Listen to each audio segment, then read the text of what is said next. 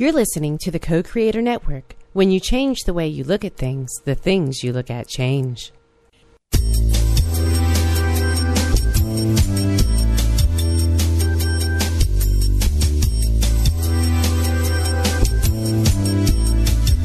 Good afternoon. Welcome to Why Shamanism Now, a practical path to authenticity with your host, Christina Pratt, director of the Last Mask Center for Shamanic Healing. She's talking about how shamanic skills can bring us to physical, emotional, mental, and spiritual well-being, especially when nothing else can. Now, here's your host, Christina Pratt.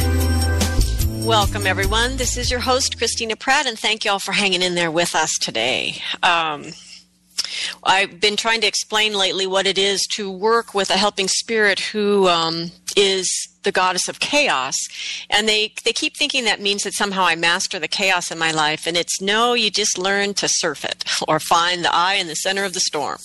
So as I call out to the spirits here today I'd like to call out to the spirits of the internet roads. Those spirits that uh, comb cyberspace and hold that space well for us. May you show up for us here today and help us to speak these things that need to be spoken so that people can hear what needs to be heard because we're trying to pave a way for a new future. And we need your help here today to open the ways, open the channels, and keep them open that we might do what we are here to do today. So I call out to the ancestors, yours and mine, and all of those ancestors who lived well and died well. It is on your shoulders that we stand, and we, the living, call out to you to be with us here today and to help us. Help us to learn from those who have gone before us. Help us to feel the rich legacy that you bring to us of all that is good and true and beautiful in our ancestral lines. And help us to be the place through which those rich, rich lives blossom into what it is that we are called to do in our lives. So I call out to you, ancestors, to gather around us here today and hold this space for us and hold it well. And we reach down and reach all the way into the heart of the earth and to this beautiful planet whose dreaming has brought us all here at this time to share this wondrous web of life. We call out to the earth to be with us here today, to come up into our bodies and to bring to us the place of home, a place of belonging, a place of connection and interconnection that we might connect to this great web of life ourselves and know our place in the oneness to draw courage from the oneness, to do what we have come here to do, and to do it in a way that nourishes that oneness. And so we give thanks to the earth. Thanks for this day. Thanks for this life. Thanks for all that life has to bring to us. Those things we understand as gifts and those who we've not yet realized are gifts because they've come in such funny disguises. So we give thanks for it all the mess and the beauty. We give thanks to this earth for our lives for this day and that miracle. And with that miracle radiating out through our bones and our veins and our nerves, out through our body, let us reach up from our belly to our heart and our heart to our mind, reach out through the sky, which for this very small moment here in Oregon, for this moment, it's blue.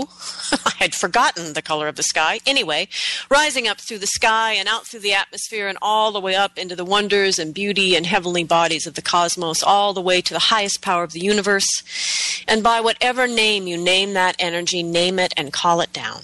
Drawing into yourself, drawing into your day, drawing into these proceedings blessing rich, wondrous, varied, diverse blessings. We call in those blessings, we call in protection, we call in the generosity and benevolence of the universe that we might be reminded what is really going on here. And we call out to these energies to bring us the devotion and the consistency and the inspiration and the innovation to do what we have come here in this time to do. So we draw down the energy of the sky from the head to the heart and the heart to the belly and let the earth and the sky mix within us in that energy, that great Taoistic dance of the big love. And we invite those energies to ignite our hearts. May our hearts be opened here today by the work that is of this day, the work that is ahead of us. May the hearts open up to that great crucible of transformation that can call up the fiery uh, knowing in our belly and down the crystal clarity kind of knowing from our mind and mix and merge them and let them dance in the heart until those lovers give birth to your soul's true purpose. And as our heart feeds that purpose, that it grows strong within us, may we find in our hearts the courage to live that purpose in some way. So I call out now to give thanks to the spirits that have gathered round May what needs to be said today be said. What needs to be heard be heard. And may things go forward in a way that is good for all living things. So I give thanks to all of the people that have donated to this show. I give thanks to the Society of Shamanic Practitioners for their support of the show. And I ask any of you who are moved in your hearts by the show to consider supporting the show in some way. If you'd like to support it financially, you can go to whyshamanismnow.com, click on the support button, donate any amount, large or small. It all goes directly to keeping the show on the air. Great gratitude to those of you that have been able to donate, and equal gratitude to those of you who spread what you gain from the show through your actions in the world, through your questions in your journeys, and through your efforts to practice a new way of living. So I give thanks to all of you for your support and for helping me to keep the show alive and growing. So I give thanks to our guest today, Will Taegel. Thank you, Will, for joining us again. It's my pleasure. so, Will is here today to talk to us about the mother tongue, intimacy in the ecofield, his new book, recently published. And Will's information can be found at earthtribe.com and his illustrious bio and i suggest that you go there to to look into will and all the many many facets of his life that have brought him to this place to be able to write this book and to offer us this path for going forward in this time because it will be our responsibility to create a new world and to make sure that that new world is um, different than the world before. You can contact Will at will at earthtribe.com. And you can also connect with conversation about the mother tongue, about the book, to read it and become part of living it at the mother tongue, one word, dot org. So since we're starting a little bit late today, let's forge directly ahead. We are live. If you'd like to call in, the call in number is working 512 772 1938. You can Skype in from the co-creatornetwork.com site or email me at Christina at lastmaskcenter.org. All right. So, Will, welcome back. Thank you for being willing to just join us again this week. Congratulations on the success of the book. Um, number it's a number three bestseller on the Amazon for philosophy and metaphysics think that's Correct. right. Yeah, and um, and the Kindle version, everyone will be out in December. If you're looking for an excellent um, holiday gift for people that you hope will join you uh, in the new world. so, Will, let's start with the essence of the book. So, what is the mother tongue hypothesis, and what are what is this map in in its essence? For us. So let me uh, take you on a very brief journey around my house and property to uh, give a uh, context for your question. Um, my office uh, sits uh, near three different uh, patios, so I can step two steps through a sliding glass glass door out of my office that has computers and so on in it into another uh, into a patio that has uh, beautiful blooming flowers, hummingbirds, a lot of life and activity. And so when I step from my office, which I'm going to call one eco field, in to the patio, I'm in an entirely different eco field. And then there's another area, maybe 10 steps away, that's a deck that looks out uh, across the, a vast expanse, uh, across a canyon to uh, a distant set of buttes in the dis- in the distance. So let's just take those those three those three areas, those three uh, ecoscapes. Now, when I sit in my office, there's one kind of communication going on with me and with my students or clients. If we take two steps out into the patio, where there are the flowers and the hummingbirds, it's an enclosed area and protected from the wind. Uh, it's an entirely different experience. Or if we go out to the deck and look out to the vast expanse to the horizon, it's a completely different experience. So as I describe that, nearly everybody can identify them. It, it, at your home or office or wherever you are, you can see that that um, this very common sense understanding that there are different uh, landscapes and ecoscapes, very often just a few steps separating each other and overlapping and interacting. So, with that as a background, uh, then I want to to define what the eco field hypothesis is according to uh, my research and also the research uh, in a branch of science that's been emerging over the last decade, uh, spearheaded uh, by a crack team of scientists at the University of Urbino in Italy. So, an eco field is defined in a precise scientific way as uh, a, a space configuration under a knowing umbrella where meaning and information are transferred within a specific landscape. So that's a mouthful, but let me explain what I mean.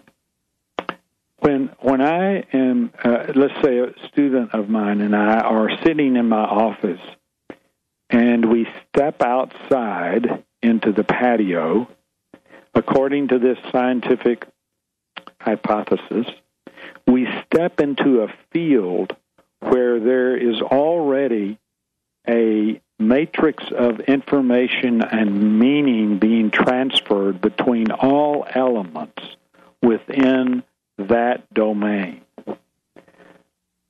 So, um, Al- Almo Farina and other scientists there have noticed that the actual rocks actually communicate with soil, soil with uh, grasses, grasses with insects, insects with birds, birds with mammals. And then, of course, I added into the equation human beings. So that all of us within a very specific landscape are receiving all kinds of information all of the time. Now, what what we what we all know is that if we if we step into a garden or a local city park, if if there are incredible uh, waves of information coming to us, not only from that that uh, sequence that I just mentioned, but ought not even to mention the ancestors and the spirits and so on that that are present, communicating. Why is it that we don't receive these messages? That's a really crucial question in a world where where we have uh, hurricanes like Sandy, superstorms, and so on. Why aren't we receiving messages that tell us what to do and how to behave? And and therein is my hypothesis. The language of the e- eco field is being spoken in the mother tongue, and um, that's a language, a lost language that shamanic practitioners and other teachers are assisting us in recovering. Okay, so I'll pause there for a moment. Thank you, Will. I think it's important. Uh, what as I'm listening, it's important to to understand that we really are talking about no longer viewing everything from a humanocentric lens and expecting the birch tree outside my door to communicate with me in English. But the, the request now is, is for me to actually relearn the mother tongue. Yeah, and and we're getting all kinds of research uh, that is doing telling us exactly what you're saying that that is almost an, uh, it's an enormous challenge for us as humans to think about and participate in life without thinking of ourselves as the apex of evolution. it, it's what I, it's what's what, what I call the Neo Copernican revolution. You know, where that, that that jolting moment in human history when we figured out the Earth is not the center of the of the universe. Yeah, and, and the other thing is, I notice with students in particular that I have some students that are simply really actually better communicating in something closer to the mother tongue than they are with people. And and it's actually challenging for for someone like myself who does a lot of communicating with people to kind of dial back from that human communication and and really I learn a lot from my students that actually don't communicate with humans very well. you know? Yeah, yeah, that's exactly right. I think those those humans are are few and far between, but certainly present. I, an example that I use in the book is that at the Sri Lanka 2004 tsunami, of course, we would expect that the indigenous people in the islands, the Andaman Islands, uh, they they were called the Onge tribe. Uh, they they picked up the information from the tsunami in plenty of time to go to the to the high ground. But what is surprising is that there was a ten year old uh, girl uh, on the beach who had this ability you just mentioned that some people you know have to communicate with the with the eco field in such a way that she knew the tsunami was coming in time to save a hundred people. Wow. So, so yeah, there's some of us are gifted, but most of us are just struggling to recover this innate ability to communicate at, at a deep level with our environment. Well, most of us are struggling to communicate at a deep level just with our own heart. Well, exactly, and that's where it starts. So, hmm, not exactly the path I expected, but maybe that's the one we should take. So, so, so let's walk someone through. So they start with their heart. So how do they start with their heart? Well, in another book I've written called Wild Heart, uh, Which, I, people go ahead and find it in the archives uh, or go by. Right. Yeah. So, so uh, in that same scenario where I'm sitting in my office, this is how I discovered it a number of years ago. Uh, I, I was having a student come. Uh, I live out in the country, in the Texas Hill Country, and uh, she was accustomed to uh, uh, coming and and when we have our sessions, we often walk uh, through through the hills. And uh, when she arrived, parked her cars, I stepped outside, and I could see that it was threatening rain. And uh, I asked her if she wanted to go ahead and walk, and she said yes. So uh, she got out of her car and me out of my office, and we put up our umbrellas and started to walk. And we walked for about an hour, and during that hour, it rained an inch and a half and uh, I noticed how uh, enlivening it was, and and she did too. And I said, "Gosh, my wild heart has been excited by this rain." And when I said that, I knew that I was really onto something.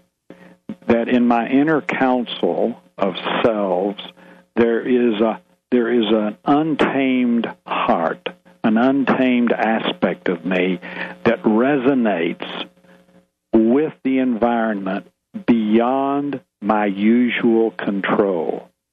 Sometimes we call that usual control the ego, but I think it's more accurate to say the usual protection and control that we have of civilization. And beyond that is a, is a heart that is sort of like a tuning device. And this tuning device within our heart connects with the eco field and brings in the messages. And that heart language is one version of the mother tongue. And so, an aspect of our path forward as individual people is to um, of old news, so that we can resonate with with with these messages. I would imagine. Right. Yeah. Uh, we all have overlays uh, inside our lives that we've taken in from our families and from our educational processes, from the media, and so on. And these overlays are fine. I mean, these are these are aspects of ourselves that we have to learn to love also. But but they, in, most of us, they have access to the inner microphone, and they dominate it. They hold on it with with white knuckles. yes.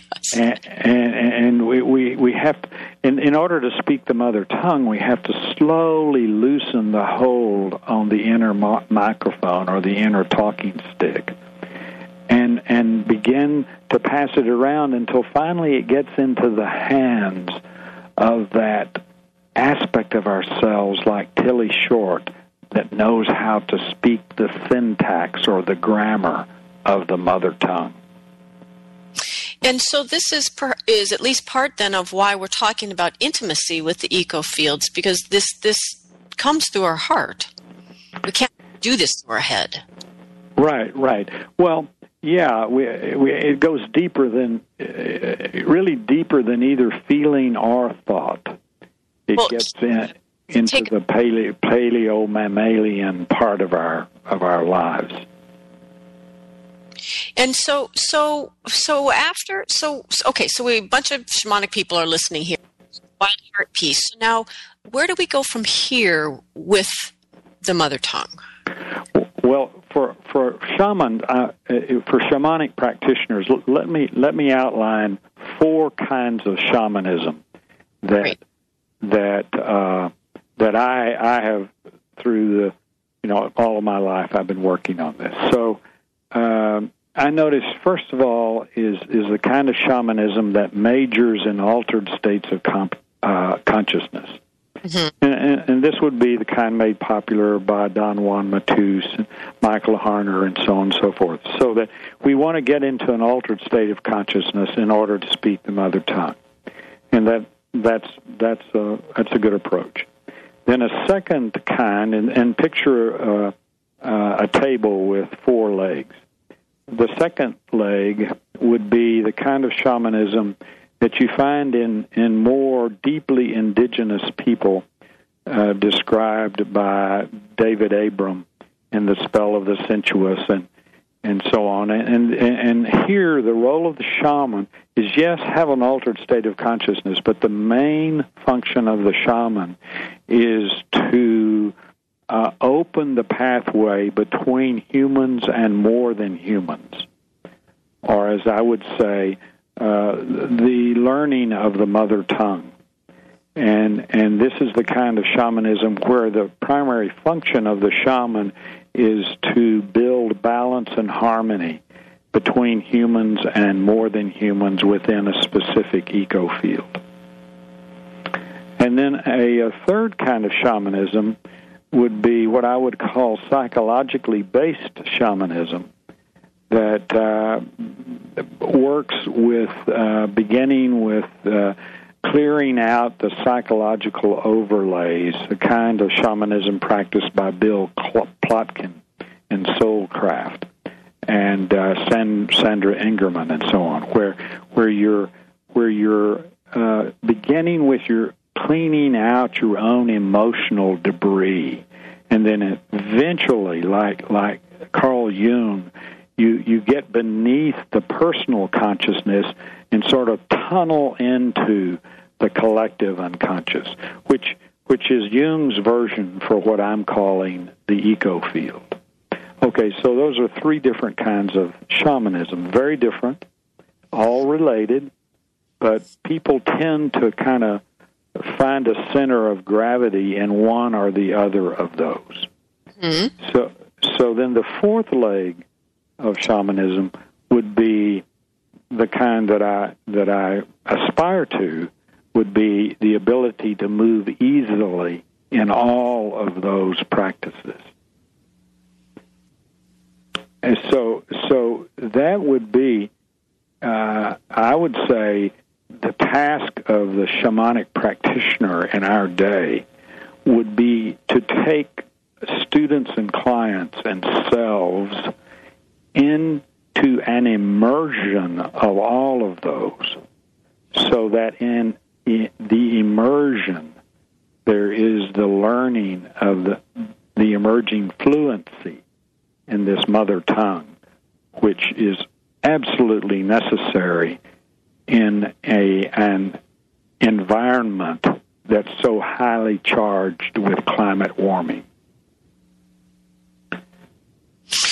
As I'm listening to you talk about this, Will, I'm I'm getting a flash of a theme that I found in working on the encyclopedia, which is after shamans became masterful in their to continue, they had to give themselves over to the grandmothers. Mm-hmm. And that my sense is it was the grandmothers that helped them become this fourth kind of shaman. Yeah, yeah, yeah, yeah, exactly.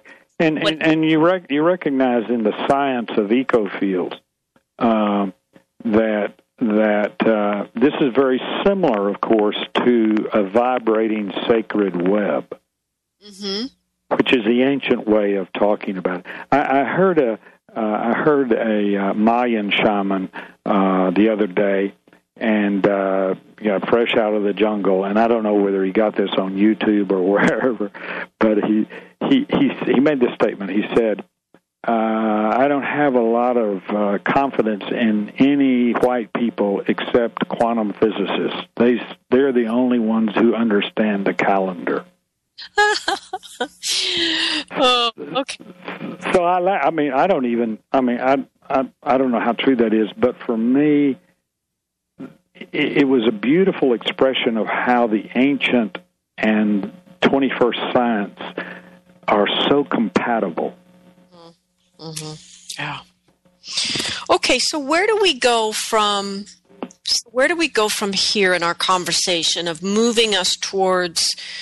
Um, what else do we need to understand? I guess about the hypothesis and about this book to begin to live it.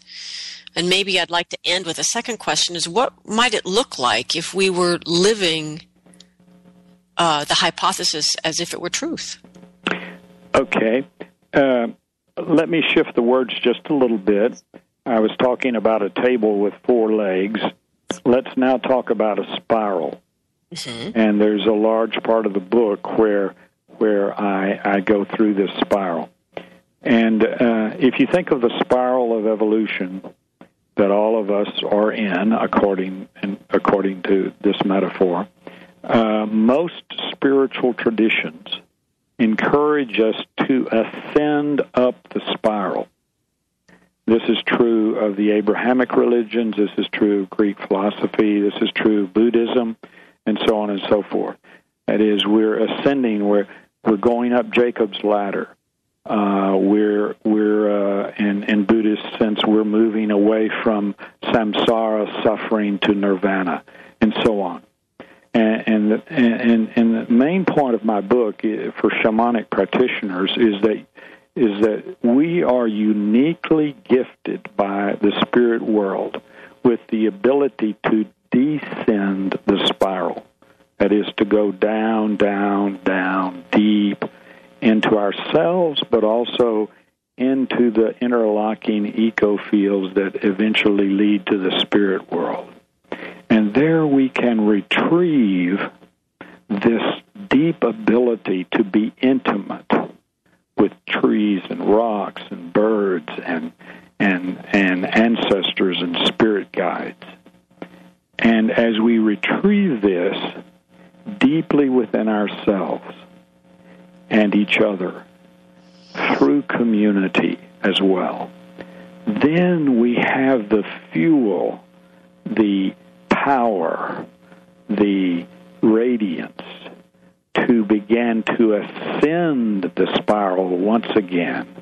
Only this time we've gone underneath all of Western civilization to the indigenous.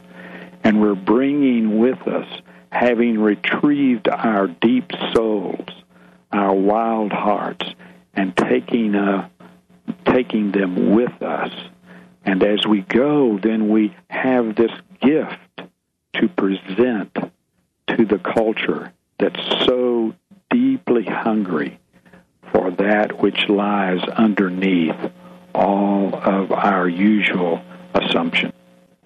So there's this this this beautiful explanation of going down the spiral and coming up with our deep self and our wild heart. And as we come up, how how, how does it affect the people? Well, okay.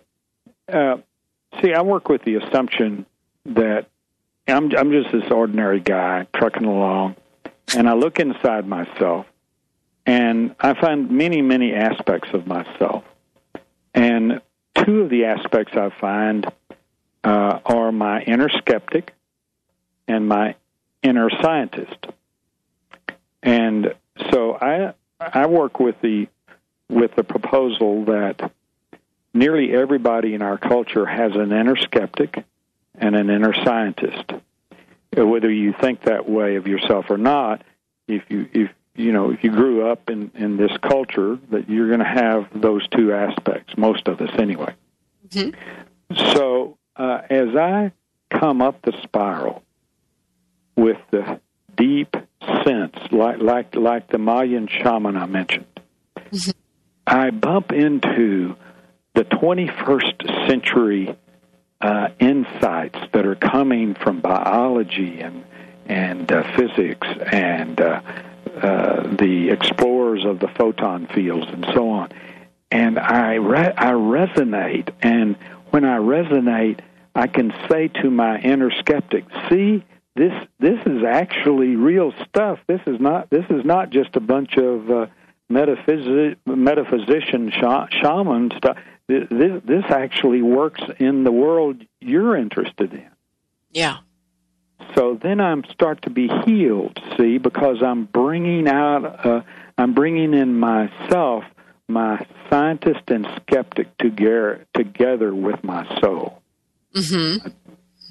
And and when they get together, wow, what what a power, what a force to face the world that we live in. Yeah. Yeah. So so as we do this and we bring that together to face whatever the challenges of our day are, what might happen? What might that look like? Um, if the mother tongue, you know, I always think about hypotheses. The only way to test it is to live it. Mm-hmm. It's true. So if we were living it as if it is true, and we're we're bringing this this um, existence in, mm-hmm. into manifestation, how how do things begin to what does it begin to look like in the world around us? Well, for one thing, I think as we journey up and down the spiral, and that really is the essence of shamanism, the ability to move easily between the worlds uh, as we develop this ability, I think we find that along the way, we meet all different forms of ourselves. We meet uh, the part of us that's a warrior. We meet the part of us that's a rule keeper. We meet the part of us that's a conservative. We meet the part of us that's a liberal. We meet the part of us that's a Democrat and a Republican and so so on and so forth, male, female, so on. And as uh, because you can't move on the spiral without the spiral mirroring for you all these different facets that live inside, sometimes in the shadow. Just a quick example for, for the listeners. Uh, just think for a moment of of a of a public figure that you really loathe and disgusts you, maybe uh, a political figure or a Hollywood figure. And as soon as you locate that person, then that person is a mirror for a quality in yourself that that you're not willing to face at the moment. So when we journey on the spiral, we get these mirrors. See, so I went at, in that example, I just went underneath a little bit. So I live in Texas, and uh, uh, so we have a governor that I'm not uh, uh, very uh, fond of. And yet, when I look at the quality in him that I don't like, it's also a quality in me I don't like. So if I can embrace that quality and bring it in, then I can have a potential intimacy with all of my friends who do like him because I'm no longer pushing away from them by having this uh, dislike or this disgust in my heart. So then it sounds like we're better able to be in a relationship perhaps with the more than humans. Mm-hmm. Yeah, yeah ex- exactly. Exactly. And and the more than humans are really reaching out to us, they're not only wanting to give us information, they're wanting information from us. And that's a whole other topic. But uh, I think it's common uh, in shamanic circles to think that we can listen to the spirit world or to the eco field or to the various aspects we've been finding in some of our vision quests and so on that uh, recently in September we were in a forest and and a whole circle of redwood trees said to one of the questers, um, I, I want you to uh, open your mind because we want to download this book that you just read. Hmm. And and so the quester said, "What?" said, "What?" And the message came again. Yeah, we're we're really interested in what you're reading. So she just sort of opened her mind, opened her heart, and she said, "I actually felt like something was kind of reaching in and pulling out the information that I had." Hmm. Then, uh, when that was completed, she was lying there in her in her circle, and uh, uh, before long, she got this impression uh, that said, "We wish you'd read the last chapter."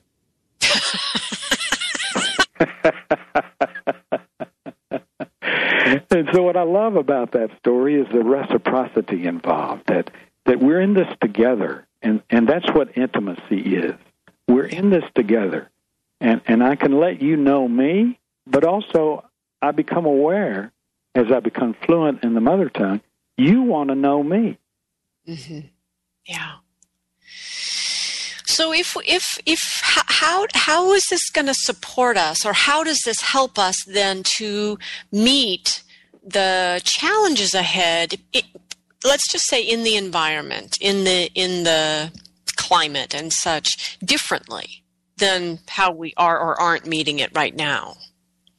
Well, you know, a lot of information is coming in from archaeology uh, with the newer GPS locating sites that we never knew before, particularly in Meso and South America.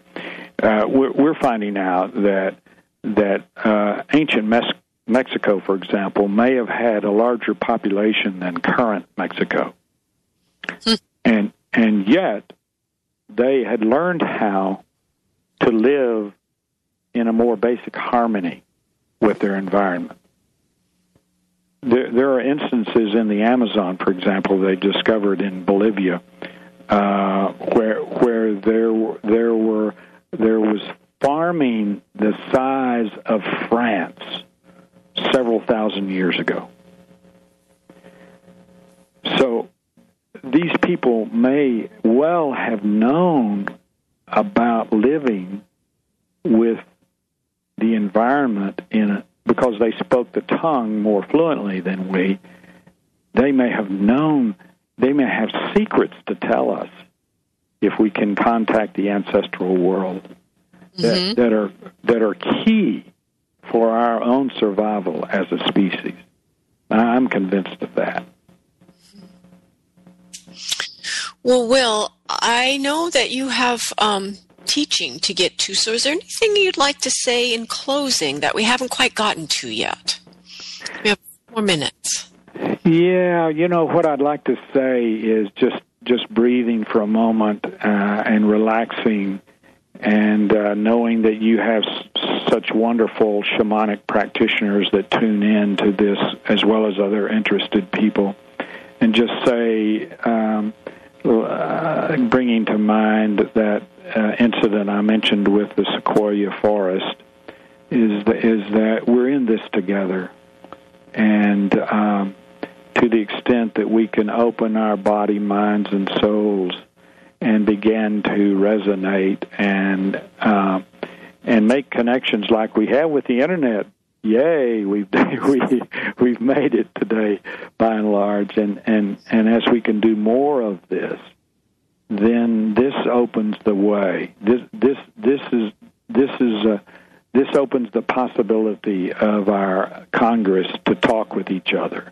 This opens the way for us to talk with each other, and this most important opens the way for us to to be with with the uh, eco fields, the more than humans all around us, who not only want to give us their secrets, they would like to know ours. Into that reciprocity and intimacy and relationship, it would be a different world.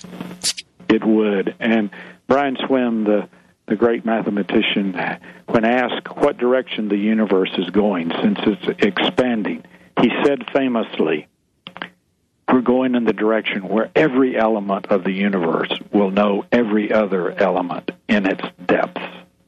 Mm. Beautiful.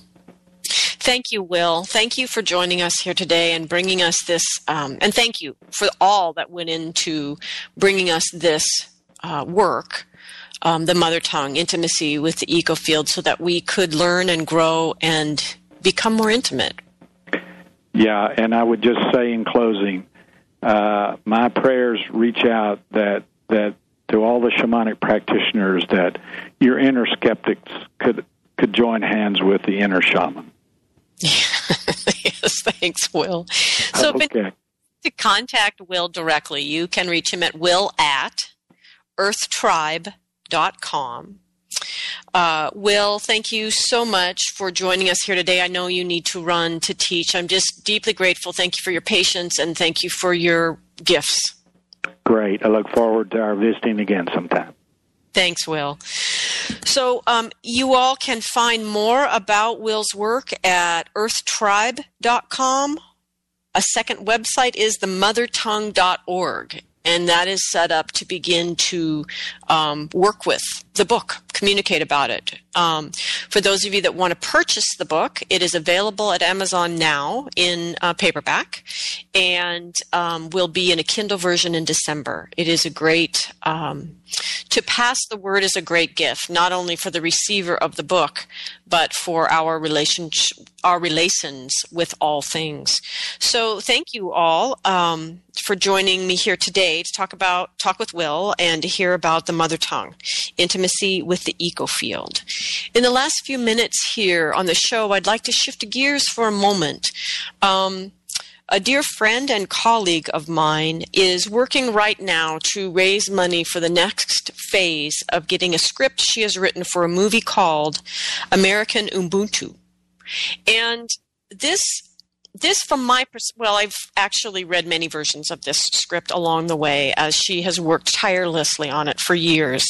And um, for me this is the movie many of us want to see which is a movie that approaches real world issues shamanically and arrives at real answers. I think it would be a great a fun movie to see just anyway, but for me, extra specially satisfying because of the shamanism. So, so many scripts that we see uh, put out by Hollywood romanticize the, the one shaman character in some completely unrealistic way, making it ever harder for us to actually do our work, or they make an entire hash out of the shamanism completely. Um, okay, so Avatar was lovely, but it did leave people saying, I wish I lived there. It didn't remind people that they already do.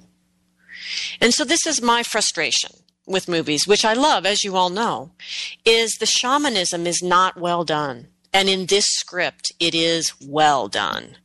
And so, um, Lenore Norrgard, um, ha- her script is oh sorry she's currently doing her kickstarter campaign for the script. That's my point. Sorry getting caught up in my passion for the movie and forgetting the point here. So she's raising funds right now. And for those of you that don't know about kickstarter campaigns if you do not raise your total you do not get anything so it's important. Uh, the fundraising campaign goes for a particular period of time. You need to log on to the Kickstarter site. You can, um, there's a whole bunch of information there from Lenore about the movie, about the script, um, about the dreams and desires and everything that has gone into it. And, um, you can find the link, which I can't possibly read correctly here on the radio show, but you can find the link on my website. I decided that was the easiest way to do this. So if you go to lastmaskcenter.org, on my homepage, if you look in the on the homepage, there is an image, uh, the movie, a movie poster, and an opportunity to click click there to a link that will take you to Lenore's Kickstarter campaign. Any amount of money, if a gajillion of you donated $5, she'd have more than she needs. So um, I'm encouraging a gajillion of you to do so. And um, let's help Lenore get this movie made. Um, one of my um, absolute favorite ideas at the very heart of this movie is about uh, actually what Will was just talking about. What if the medicine that you needed was locked in your enemy's heart? What if that was really all that was going on here right now that was keeping us from a bright and beautiful future? And this movie actually unlocks that. And it's um, sexy and wonderful and a, a, great script, a great story as well. So please, um, if you feel so inspired, go to my website, last maskcenter.org. Click on the link to Lenore's Kickstarter campaign. And if you like what you see there, um, please donate. And always remember for those of you that are donating here, donating to my radio show, many people offering a very little bit adds up to a lot. And this is an understanding we all need to grow to if we're going to have intimacy with each other and with the ecofields. It's not necessarily about the great uh, events, the person that donates $10,000, it's about the 10,000 people that each donate five. And so thank you all. Thank you all for your generosity. Thank you all for your hearts. Thank you all for the ways that you can help to make good things happen in the world. Um, so I'd like to thank the spirits of cyberspace for keeping the lines open for us here today. I give thanks to our ancestors for gathering round, for having a good sense of humor where we're utterly confused, and for guiding us forward in new ways in the time in which we are the living. I give thanks to the earth below, the sky above, and I give particular thanks to your gorgeous hearts because it is the heart, and in particular the wild heart, that unites us all. Thank you everyone for joining me this week.